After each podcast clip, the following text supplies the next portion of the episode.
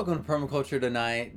Tonight is a special one. We're going to be sharing a talk I gave at the Petaluma Seed Bank, and it's about how to fix California.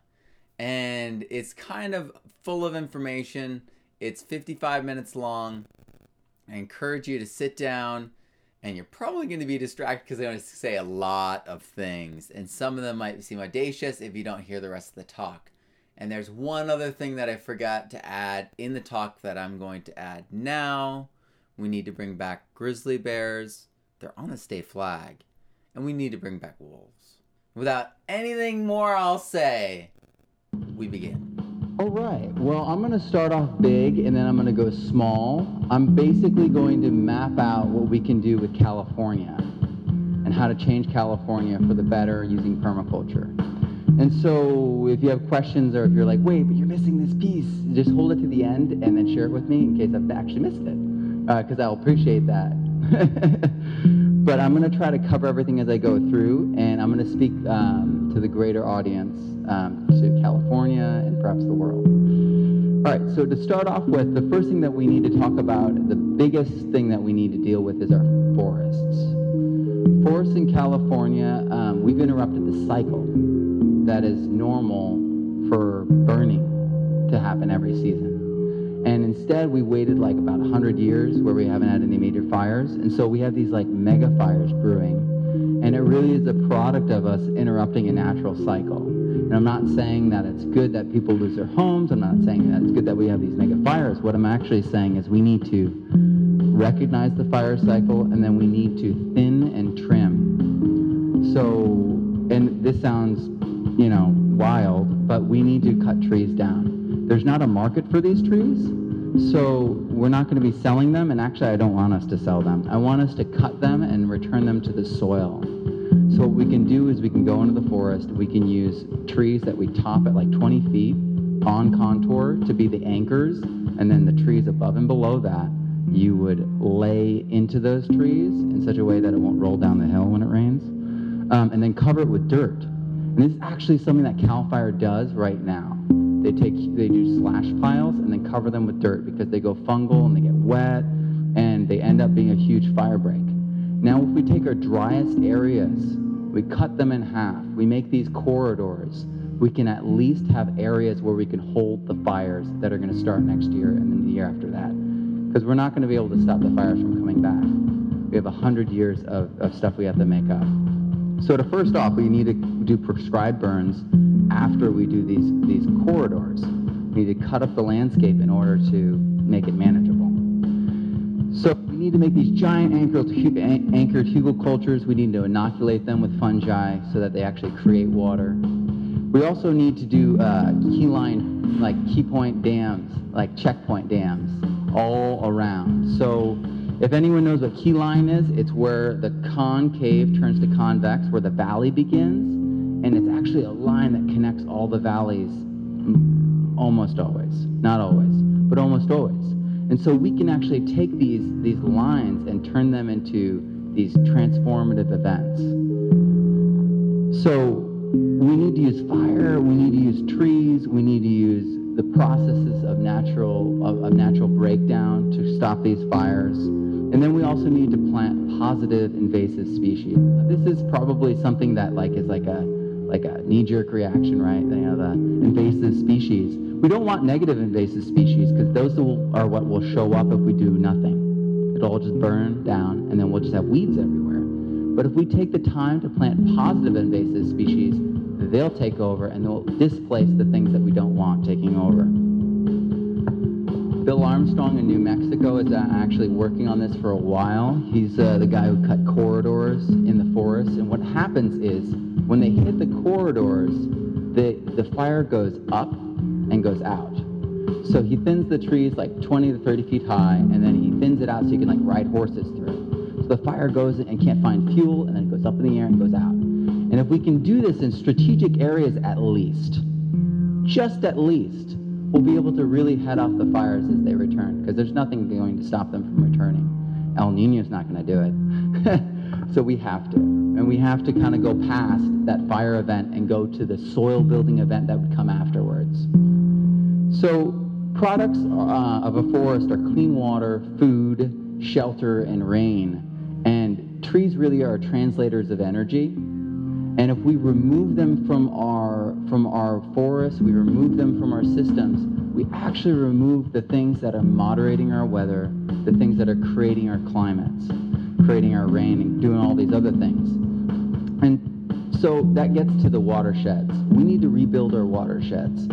Uh, our water cycle in California, I did a talk on this uh, six months ago, and it was about how our water, our watersheds in, in California aren't recognizing the water cycle. The water cycle in California, the way it works is the rain comes in from the coast, right? It hits those mountains because the rain shadow, because the mountains go up and they drop all their rain. And on the other side, there's not as much water, and so the, it's like desert on the other side. We're taking all that water and redistributing that wealth, giving it to the cities and the farmers.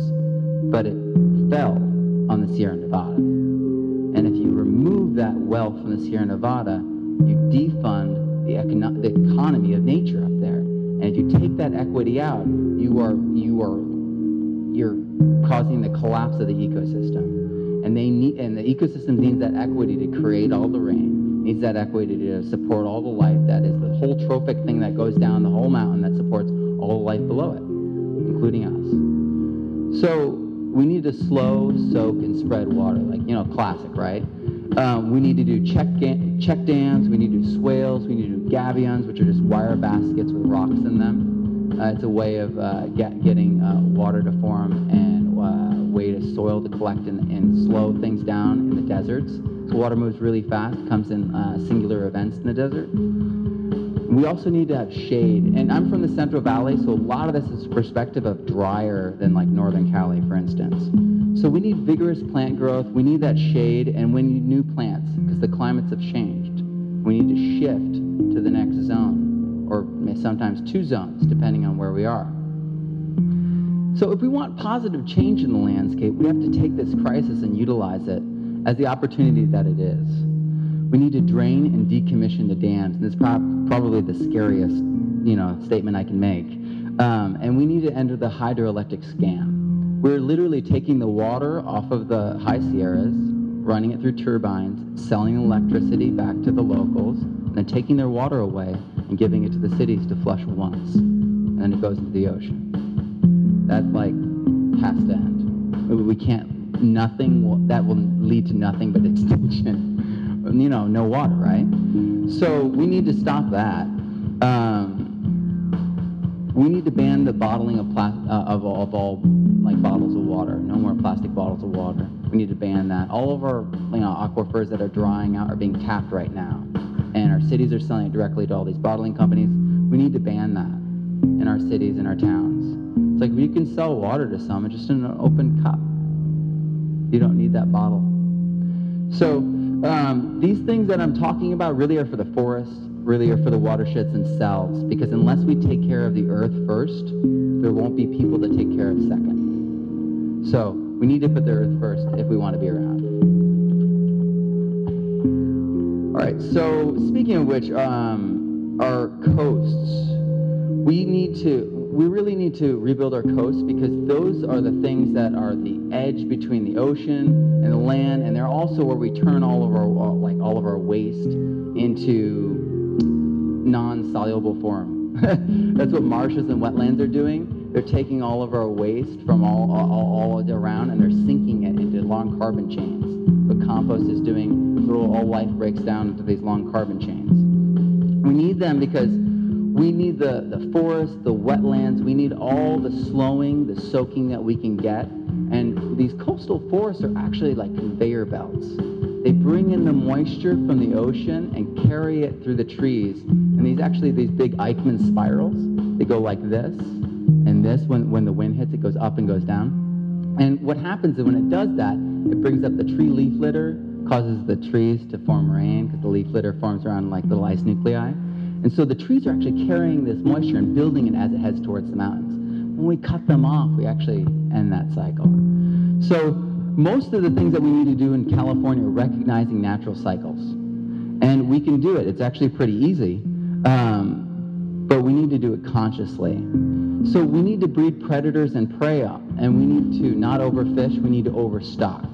And that's because our, our oceans are dirty. So we need to use our animals and plants like biofilters, because that's technically what we are. That's why we're getting cancer so much, because there's so much pollution, we're filtering it out. And we're dying because we're filtering it out. But that's part of the way the natural systems work. So biofilters, if we don't want to be the filters, we need to have nature be the filters for it and then return it to those long carbon chains. So in the ocean, that would mean, you know, those vertical kelp and seaweed farms they want to do? Yeah, do those. Don't feed it to anyone. When, when you're done with that cycle, just drop it off and let it go down to the bottom of the ocean and turn back into soil. And that is also a form of soil that, that, uh, that break down on the, on the coastal, on the coastal side of things. So we need to overstock. We need to have biofilters. We also um, need to put in things upstream. So the way we've been straightening all the rivers and lakes and streams, like making them in concrete corridors, we need to get rid of that and have it be undulating again. Because it's those turns and those bends that actually create life. When you slow water down, things grow in it, right? I mean, we all know that stagnant water grows things, right? Fast moving water doesn't. And especially when you have a concrete, you know, thing that's straight, perfectly straight, you know, not no catchment, right? you're not going to get the, the results that we need, and we really need results. So we can't divert any bodies of water, and we can't use it for, um, I mean, flooding, yeah, we're to have to handle floods. Um, because once we start having all this water not, you know, stuck in our dams, it's to travel through the traditional creeks and streams. And I, I have one behind my house, and it's dry. So that seems awesome because it's 30 to 40 feet high, and it has never been there in memory, right? So if we have all this water passing through, we can reroute it during those flood events and then and have it route into the landscape. But we can't just end the flow. We have to work with the flow, not obliterate it. So we need to have minimal and limited coastal fishing for a time, minimal swimming and boating, minimal machine work. We actually need to create um, artificial reefs. So they've been doing this on the East Coast for a very long time, and I know the East Coast is shallow and goes out for a long time, and it's very shallow, and the West Coast is very drops off, right? We can still make protected areas where we are making artificial reefs so that we can have small areas that are basically like incubation, you know, areas for, for life to regrow, small protected zones. Um, yeah, and then we got to ban dumping of all kinds. If you're going to dump something off your property and it's leaving your property, it's clean water. And all of us can clean all of our waste on our properties. That's not an issue. Um, so if, it, if it's leaving your property, and that goes from us to the in- industry, you know, it has to be the same. We can't have double standards. So to that effect, no more offshore drilling, no more fracking, um, no more drilling on land. We need to stop importing oil and gas, and we need to consciously say no and act like they aren't here now, because otherwise we're never going to move fast enough. We are the guy that loves peanuts, and there's free peanuts there, and we are allergic and don't have our EpiPens any longer. We need to just stop. And the only way to do that is to consciously be like, okay, everyone, we're going to act like we're stopping now. And amazing things going to happen when we do that. Um, but I'll get there. So fixing our farms. I was talking to someone about this uh, before we started. Uh, they can't drain the landscape anymore and reroute the water to areas that are arid. We can't um, water a desert and expect um, it to be sustainable. So we need to um, we can't cause we can't cause fires in the Sierra Nevadas to create food in the Central Valley, because by rerouting the water, they're literally draining all the aquifers, all the cracks in the bedrock, which is all of our wells. We have trees in the, in the, in the Sierra Nevadas that are scrub oak that are literally dying, and these are like 20 foot tall trees, and they're just dying because there's no water. You dig six feet in the ground, and I've done it many times. Um, and it's just dry, bone dry. And you can, after the rains, I mean, even this, you can go to the parts where there aren't swales on my property and dig and an inch down, sometimes even just a centimeter down, it's bone dry. So we need to do things now because the land itself is dying. And I'm worried, I'm actually worried about the soil microbes more than anything nowadays because if it's been dry, bone dry in there for more than four years, which it has, a lot of the, the natural like soil biology, the microbes, the fungi, uh, the bacteria, their, their, their eggs even aren't even surviving now. So we need to do something to take this back. We need to have the Sierras be as healthy as the Central Valley, and we need the Central Valley not to grow things that take oodles of water. So we need to switch climates. Um, we need to use legumes um, to give us the nitrogen that we need for our crops and for our trees. We need to go to polycultures. We need growing groups. We can't just grow monocultures anymore. We need to go to no-till. We need to compost in place. That means that it's like cover crops, except more so. Uh, Elaine Ingham's got an amazing plan for how to do this. Um, she's just waiting for the right person to come along. Hint, hint, hint. Um, keyline ripping. That's uh, another amazing technique. It's not like tilling Instead, you're cutting the land and then it heals right back up. But what you do is you allow for deep penetration of nutrients and water. And if you're compost teeing directly into the cut afterward, you can have incredible things happen. So, um, and then finally, shade. In the Midwest, they're already doing like silvopasture. They're doing things where there's like, there's annuals, and then there's perennials, and then there's annuals in these corridors. We need that because we need the shade our crops here, direct sun doesn't mean direct sun, you know, for full sun in our area because it's so hot in the Central Valley that full sun is not, the plants can't handle that in, in the Central Valley. So we need to stack our functions again. Most farmers aren't allowed to have animals and plants in the same operation. It's just not allowed anymore. Yet, that's the only way that we're going to make labor easy enough and production high enough for us to move on and get out of the monoculture and the industrial farming system. We have to have animals and plants work together. In China, they subsidized the changeover from extractive farming to regenerative farming, and they actually had the farmers pulled off the land for four years because they were just endlessly grazing it, grazing it down. They pulled them, pulled them off. They planted per, uh, perennials and polycultures they created giant swales, they did terraces, and now the region is prospering. They don't need to subsidize them. All of, all of our main, main crops are subsidized, and the farmers are subsidized too. And if we can just get them to a place where we don't have to subsidize them any longer, and instead they can be profitable, I mean, that's night and day difference. And it really comes to how we farm and what we are farming. And those are just choices we can make. Cities. Okay. So fixing our cities. Um, we need to catch our water. Uh, in Phoenix, Arizona, Brad Lancaster, like the guru of rainwater catchment, has said that they've got enough water. It's how they manage it. California gets more water than Phoenix on average, a lot more water than Phoenix on average. And we can manage our water. LA gets so much water, they have problems with flooding. Yet they're still taking our water they're still flushing it down the drain. They need to create cisterns. And this has been done in LA County cities. They create giant cisterns underneath the city and they catch all the water they need every single year and they don't have to take any water out of the Sierra Nevadas. There's also amazing water recycling programs like in Orange County where not a drop is taken out of their aquifer that isn't put back. And they actually put, they pump it back down underground into the aquifer again.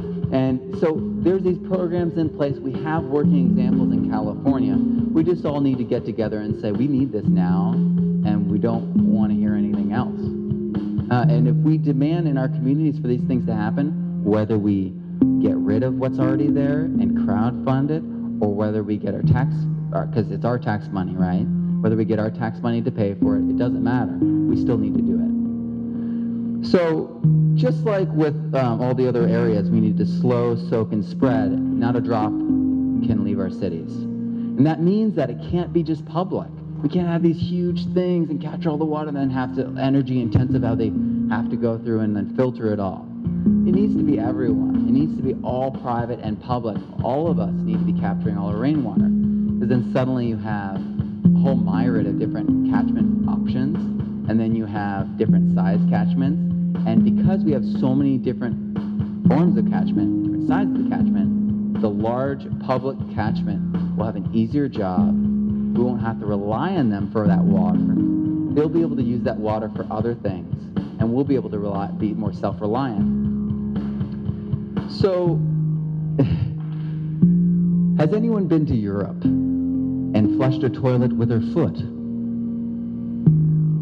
Did you guys know that in Europe they, mm. they decided that it was gross to lean over public toilets and flush it into your face with your hand, touching the same place that other people touch themselves and then touch you? Yeah, they said that's gross. We don't do that. And I don't understand why America's like let this go on for so long. Like we need to stop designing like the spread of disease.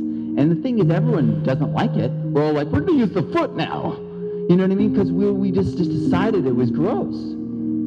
But why don't we decide like the, the next step? Let's just redesign that. So that's really like what needs to happen. We need to separate our pee from our poo. And we need to process them separately. And this has already been done. This was done about 200 years ago, I think in either ne- the Netherlands or Denmark. But they created a toilet that separates them. And when they're separate, oh boy, you could totally compost them so much easier. When they combine, that's when things get difficult, actually. So if we keep them separate, and if it's in a city, we can just route that. And if it's a city, then it's in, then we can do municipal size composting, which is much easier actually. Compost toilets, you're composting a small amount inside your house.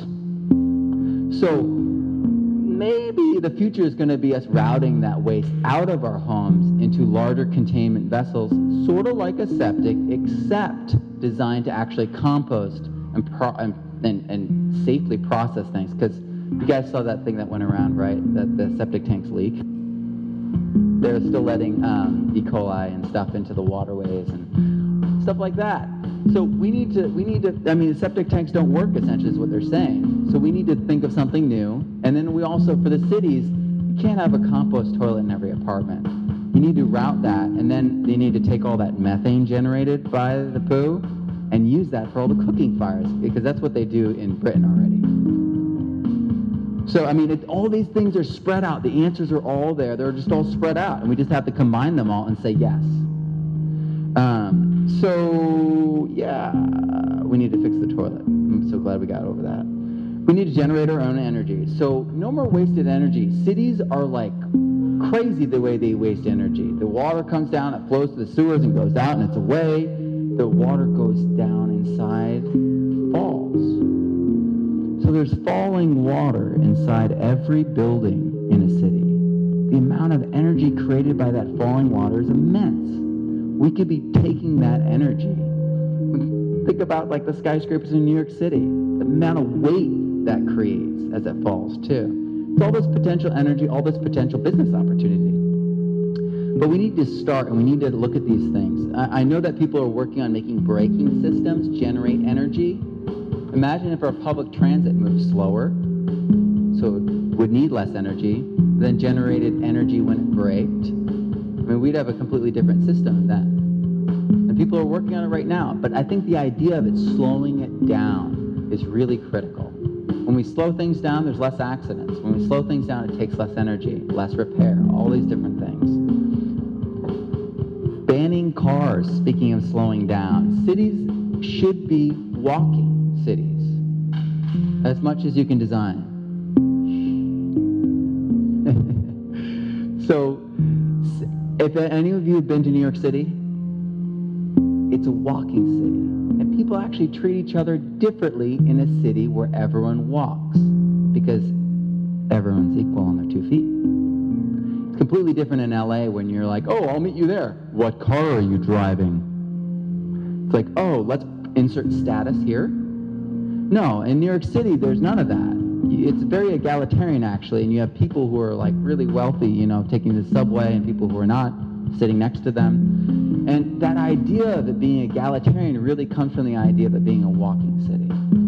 If we walk, if everything's interconnected, we're going to treat each other socially differently. We're also going to treat the land around us differently. We're also going to design things differently. Our cities need to be designed with simplicity and creativity in mind. So your neighborhood should have everything you need.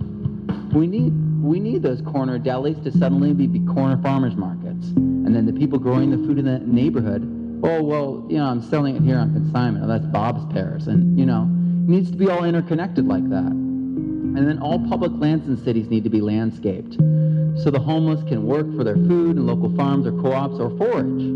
Um, it should be possible for us to do these things, um, especially if they're well designed. Abandoned lots in cities, they all need to be flipped. HOAs and city and town ordinances cannot ban gardens, food forests, rainwater harvesting, or anything that makes you more independent. If it's something that our ancestors did to just survive, it should not be illegal. It should in fact be encouraged so we are less dependent upon the systems. Because the more dependent we all are on the systems that we all live on, the more fragile they are. We're all leaning on it. And if there's a break in it, it's like the potato famine, right? All of the Irish were eating potatoes and sending the oats and the grain to Britain. But when those potatoes went, there was nothing to feed them. And then they still had to give the oats and the grain to, to Britain. Poor Ireland. Um, so we need to change. We need to change um, the laws so they protect us rather than them, um, and the industries that are taking away our equity.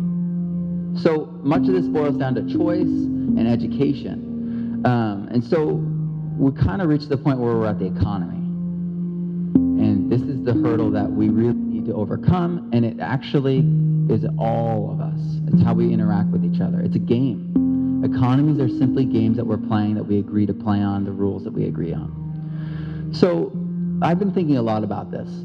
America, the way it was created, the way freedom was created, and what freedom is, and how is it economic in nature? So independence started with self-reliance. America didn't need a king of England, didn't need a central bank, didn't need nobility, you know, all the same sort of things. They didn't need any of that. And so they were able to provide for themselves. And because they recognized their ability to be self-reliant, they said, we're independent in all but name. So let's declare our independence. And that independence led to democracy. And ideally, it leads to ethical representation of all people. And that's really what our Constitution said, and that's why people in Africa, and people in South America, and people in you know in the Middle East and in Turkey read it and said, "Wow, this is amazing. Let's do this."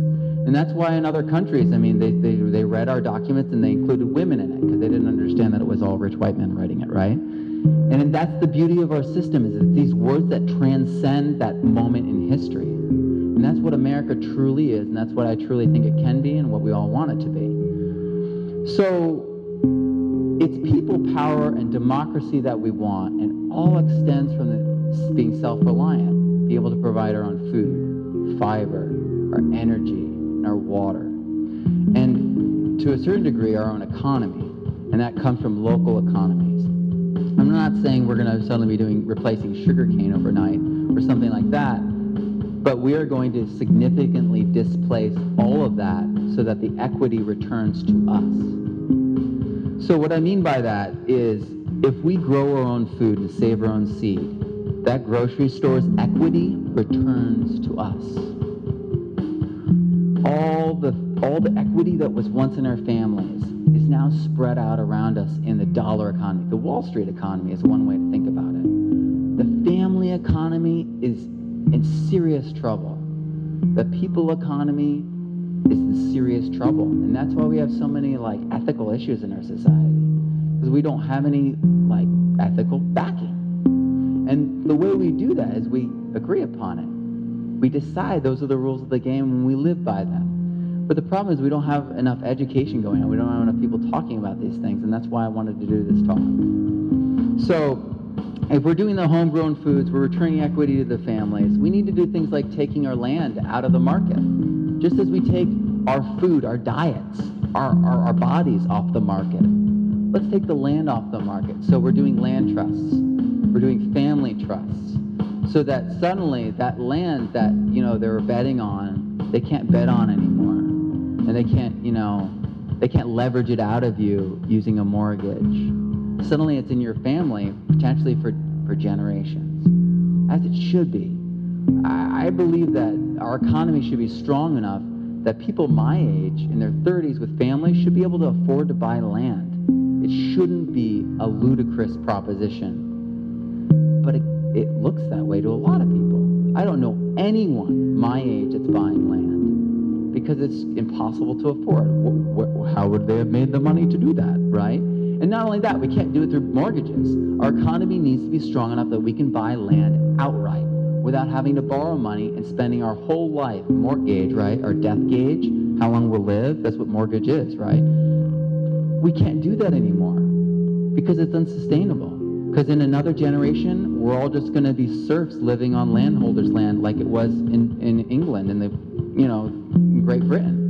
And like that, some people are worried that's the plan. but the thing is, we need to like fix that before that becomes the reality. And we have all the power right now to do it. We may not in 30 years if we don't do anything, but we do actually right now have the power. So, moving on. I was going to use a staple, but we'll get there someday. All right, so CSAs and farm shares. I don't know if you guys have heard of farm shares, but it's when, like, let's say all of us in this room, we put in $5,000 and we open a farm, and then we all own a portion of that farm, and everything they make, like, produce on that farm, we get first dibs on at below market cost. And so then we can, like, resell it as a grocery store or a farmer's market, or we can turn it into a product and sell that product. But the idea is that we're suddenly cutting out all the middlemen. And we're directly involved in the farm without us being the farmer, because a lot of people can't do that yet. A lot of people aren't even aren't even interested in that yet. So what we need to do is we need to transition as fast as possible, and, and farm shares and CSAs are a wonderful way to do that. And CSAs don't have to just be food. They can be fiber. They can be they can be a lot of different things. They can be services. Um, crowdfunding change this is this is something that I I mean the CSAs uh, and the farm shares really are like slow motion crowdfunding. Crowdfunding is like ideally what democracy should be, right? like let's all get together and then like you know we'll put our money in. Yeah, let's all vote on that. And like yeah, I vote that much for that, right? And that's essentially what sadly what our um, our elections are like. Except we're not the ones putting the money into crowdfund it's corporations that are crowdfunding our politicians. So we just need to flip that and put it into an ethical framework that works for us. So choice is needed, education is needed. We need to ban and boycott things, publicly and privately, but we need to start doing it. We need to say no. Um, we need to buy local things that are produced locally. So we can't buy local from the guy who's got stuff from China. We can't. We gotta buy local locally. Um, because it's local is everything, and the, the problem is social, and the solution is social. So we need to make our local communities vibrant again. We need to speak together with our actions, and that's the only way we're going to see real change. We need to imagine if the power goes off today, and we no longer can get things, we need to make we need to act like that's already happened because it's the only way that we're actually going to make a change. So, in order to make this change, we really need to embody that change economically. So, we need to start small businesses. We need to start bartering, start saving food, start seed saving, all these sorts of things. And um, we need to start generating the, these, these uh, new businesses out of the abundances that we can create. So, it's not like we're going to liquidate something in our local environment that once and then it's all gone which is kind of the habit that we've had for a long time. What we need to do is find things that are regeneratable. So if, I mean, if you're up in Montana, for instance, the woody biomass up there generates tons of energy. The whole idea of a rocket mass stove, tons of energy. And I mean, I know that at some point someone's just going to be selling bundles of sticks for the rocket stoves, and it's going to be hilarious because it's stuff that children can gather, right? Um, so we need to use compost. We need to harness the energy from compost. We need to do wind power. Yeah, we need to do. Um, we need to think about like biodiesel. Coconut oil makes incredible biodiesel in the tropics. In our area here, I think we can still up here do Chilean wine palm, which makes good coconut oil. Um, and I mean, in our area, we have we can grow almost anything. This area here, it's it's like the, it's like the Golden Triangle or something. It's incredible. Um, so we, we can we can grow incredible things uh, for fuel for fiber in this area, but in, in general, waste needs to stop being coming an output and needs to become an input. So whatever waste we create needs to power something else and then disappear into that next cycle or into several cycles. It doesn't matter. But that all the waste products we have need to be cycled out. And so that means that we need to um, we need to be creative in how we work with everything. Because the fact is that we are the greatest forces for good on the planet. We are also the greatest forces for negative. But it's that choice that we need to recognize. Because, I mean, you talk to a lot of people today and they do not understand that they are the greatest forces for positive energy, positive action on this earth. They don't understand that. And that's the truth. As much damage as we do, we can do so much good. So these economies are just games we're playing. We just need to decide that uh, what rules we want to play by and then just change them. We are not beholden to McDonald's or you know Monsanto or any of these bodies because we are still the people using our money. And I do understand about the whole tax thing. We'll get there too. Um, so start bartering, start seed saving, start growing your own food and raising your own animals, uh, because all that's ge- all that generates exponentially. It's actually the exponential wealth economy that they've been trying to tell us about. Um, it's seeds, it's animals, it's nature. That's the exponential growth.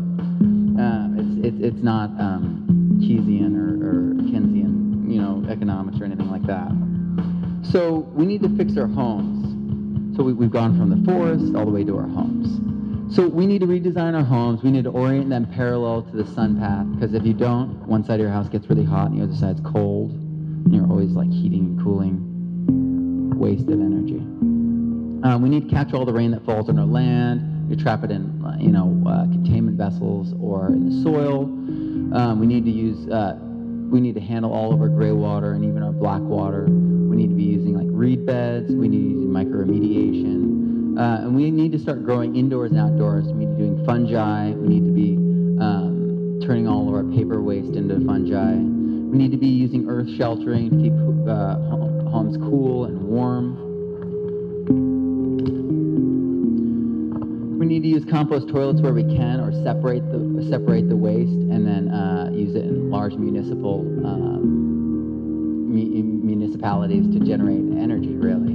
And also, when the end product is done generating energy, that's wonderful soil amendment. So we need to generate electricity with all the ways we know how, wind, solar, and water, and even biking. We need to use the flow and participate, and don't remove the flow and obliterate. We need to rethink our diets. We need to perennialize them. We need to localize them. There's cookbooks that are here. There's cookbooks that are coming out that are doing this. Our diets are changing rapidly. I think about what I ate as a child, and I'm appalled. Pigs in a blanket. and, and it's like people don't eat that way anymore. People just don't eat that way anymore. And in 10 years, people are not going to eat the way they are now. We're in a transition period. That's why we got like fake meat. We got fake this and fake that. It's because people are still uncomfortable with, you know, switching over to this or that. And it's like in five years, they're to be like, all right, what's new? What's colorful? Hit me something. I want to try something new. And people are to be constantly breeding new foods. And I mean, that's that's what's going on. There's just there's a momentum that's building right now people are starting to grow their own food. People are starting to breed new varieties. People's palates are expanding. People's minds are expanding. Creativity is becoming unhinged from the schooling. We have amazing things happening. And it all comes down to the prime directive of permaculture, which is make it now. So this is a transition. Yeah, it's a transition. And it, it, it's not an easy transition. This is a transition of, of a lifetime, but it's a transition of human race's lifetime. A transition of, you know, uh, of a kind, of a, uh, I want to say in French, of a legend. so um, we, we gotta get, we gotta start as if, as if we've already reached the end. And we have to look at what we have as if it's all we have. And we need to turn to the people around us and see them as resources and see ourselves as resources in their lives as well. And so the reason I know this is, is, is possible is because we've already done this. The CCC, the Conserva- Civilian Conservation Corps created by FDR, was sent out all over America to repair the damage that um, all the big industries had done. So if you go down to Tucson, and you guys can look this up, there's uh, coordinates online for this. Uh, Tucson, there's these swales in the middle of the desert, and there's there's a forest in go walk outside, and then there's nothing. It's desert. You walk back in, and it's forest. And it's just because of the design. It's on contour, and it's big. It's designed to catch all the water that comes into that area. So we know that people can do it. We know we've done it in the past. Um, our entire world really needs designing. And, and not just America, not just California, the entire world. And people are doing this in other countries right now. They're taking huge landscapes and trying to change them. And they're having huge successes. The reality is there's no unemployment issue. That we don't not we do not have an unemployment crisis. We have a scarcity economy crisis. We do not have an overpopulation problem. We have a scarcity economic job problem. We have a we have a design problem. We've set up a system to make it seem like we need to feed off of each other in order to survive. When it's really we need to turn up the volume and the frequency of the cycles of nature. And then we all will be able to find our place and find equilibrium. The, the UN has done studies on this, and if if you're living off the land, the population in that community actually stabilizes. So it's not that we need to like, you know, vaccinate people so they don't have children like Bill Gates in Africa. We don't need to control population that way. We don't need to, you know, wage wars over resources or anything like that. Everything can take, be taken care of in our community and largely in our backyard. So we just need to educate people and then deploy all these different things. So going back to our taxes, 55% of our federal income tax goes to the military. Why not bring them home? Put them to work. I know a lot of them are coming back um, with uh, PTSD. Uh, I'm sure if they came back and instead of, you know, doing what they were doing over there and made equity happen here on our soil, enriched America's soil, then we would see a huge change. They wouldn't be coming out of the military with PTSD. They'd be coming out of the military inspired, full of hope, returning to their communities to help people. And that's, I mean, isn't that the dream, right? We want people to help people. We want America to be a place where people help each other. And I believe that that's all possible. And it all boils down to these choices we make. We need this equity to not go out of our country like through Walmart where it goes to China. We need the equity to stay in our local communities. So we can't let these large businesses set up shop in our towns. We can't work for them because our money just leaves. So we need to transition um, things and we're going to have to do it in stages. So I've got it here. So water is the easiest, especially water for people harvesting rainwater, especially in cities and, uh, in, in local areas where they've got plenty of land, it's super easy. I think it's actually hardest in suburbia, where you have HOAs and neighborhoods are like, oh, that's ugly. In the city, it's easy. It's just like, oh, it's all concrete. Just put the you know buckets under here. And, and in the country, it's like, oh, we'll just we're just gonna pull this giant thing up to my house and put a thing in it and do a first flush diverter. I'm done. But it's a suburbia, you know, where they're like, all those moms are at home staring at each other through their kitchen windows. You know, they, they, they got to get over that. You got to give them vegetables and seeds and stuff to play with. So water's really not a big issue. Um, so watersheds and woods, that's the issue. And that's why I started with that. We can really take responsibility for ourselves if we get off the woods and the watersheds.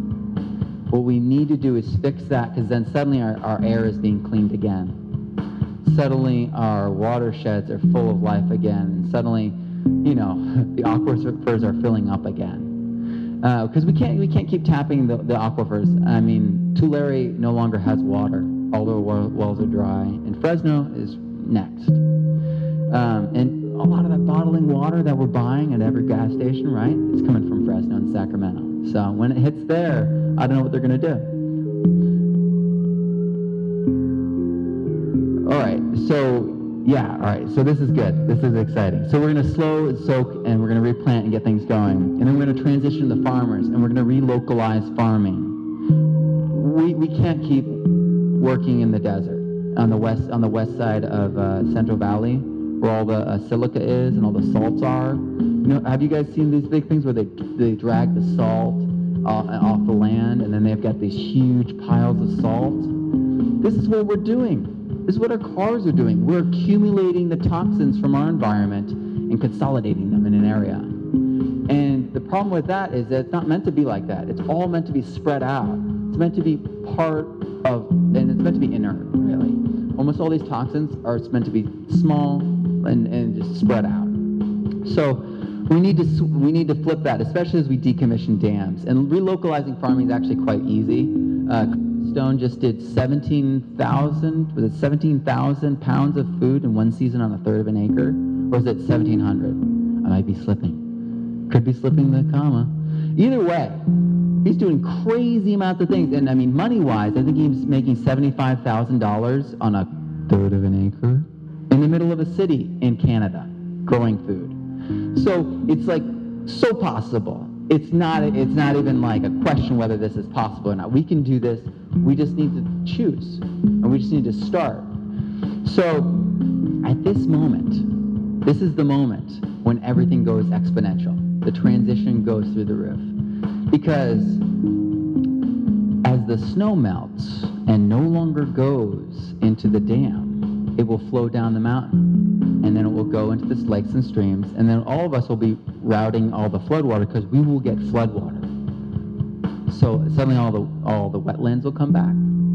Suddenly, in a year or two, we're going to see the largest growth of plant life that we've ever seen in California. Because the amount of water they're going to get, we've never seen that amount of water return to the land. We're going to have like plants going crazy, and that's why it's so critical that we act. Because when those plants come back, they're not going to come back as the blue oaks. They're not going to come back as, you know, the Douglas fir pine, right? Because all those beetles, all those 20% of those trees are already dead. They're going to come back as the weeds. That's why we're so critical in this transition. Because they're going to come back as all those invasive species that we don't like.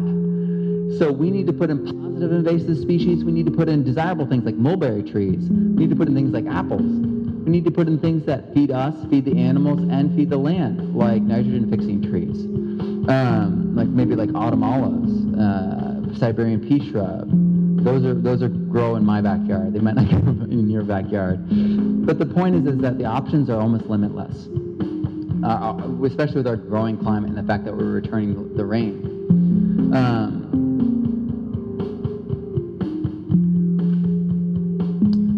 so this growth can become exponential if we feed it. And if we just let the land recover and then start pulling out of it again, we're going to be back here in another 10 to 20 years.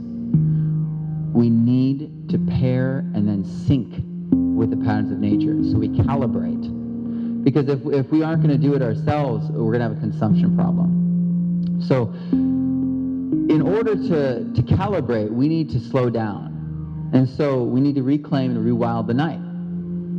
Uh, I don't know if you guys have read the article. It's called The Myth of the Eight Hour Sleep. It's a BBC article. Um, and it's about how up until the electric light, the advent of the electric light, we didn't sleep for eight hours a night. We slept for four hours and then woke up for an hour or two and went back to bed for four hours. The middle of the night was actually a very active time period for humans up until 150 years ago.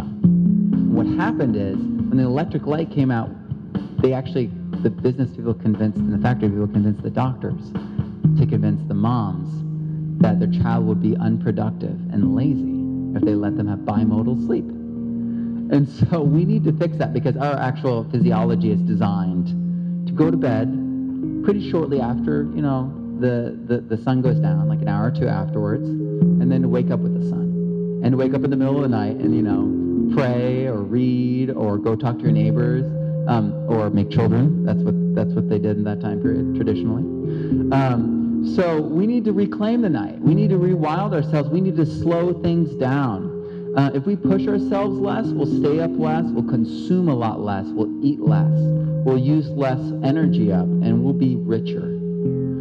Uh, we need to save, not spend. We need to work locally and end the commuting We need to do meaningful work that helps each other and ourselves and our environment all at the same time. I think the, the most depressing thing growing up in, in, our, in our society without the knowledge I have now is that there was no place for me.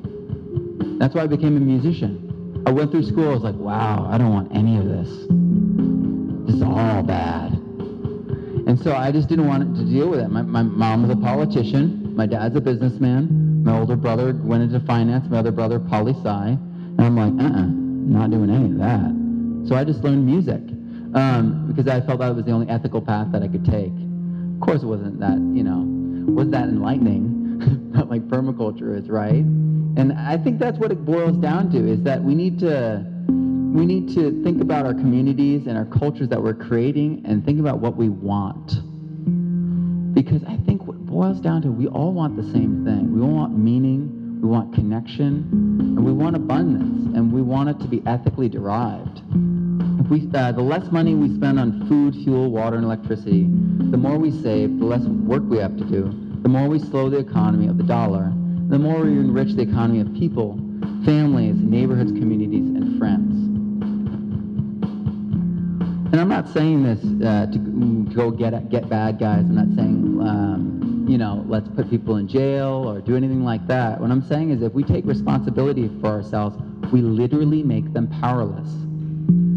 We disarm them by taking responsibility on ourselves. If we want to stop the wars over resources all over the world, the first step is taking responsibility for ourselves our food, our fuel, our water. And suddenly, we don't need to go over there and do anything because they're not even getting the tax money from us anymore because there's nothing to really tax since we're bartering and growing everything ourselves. Suddenly their budget's a lot small, smaller and they actually don't even need to go over there because they don't have any demand in America for those resources anymore. We don't want those fossil fuels. We don't want that dirty oil we, you know, we don't want to fund that dictator because we don't. He doesn't have anything we need. And so suddenly the practices that we've been using to govern and support and prop up our nation for so long become unnecessary. We don't need to leverage and pressure people. We don't need to, you know, to make people suffer in order to get our economy to be recognized by them. We don't need to do any of that. We need to change the way we eat, live, sleep, and socialize because that's the only way our consumption is going to actually change. If we're creating um, our output and making our input, we will calibrate. And it, it takes time and practice, but our genes are with us. We wouldn't be here if we weren't designed to do this. And I believe that all of us are here for this purpose. We're here to take back the natural cycles, to take back our place in them, and to reset the path we're on. These games we play that we call society and civilization and economy, we can change them. It's really up to us.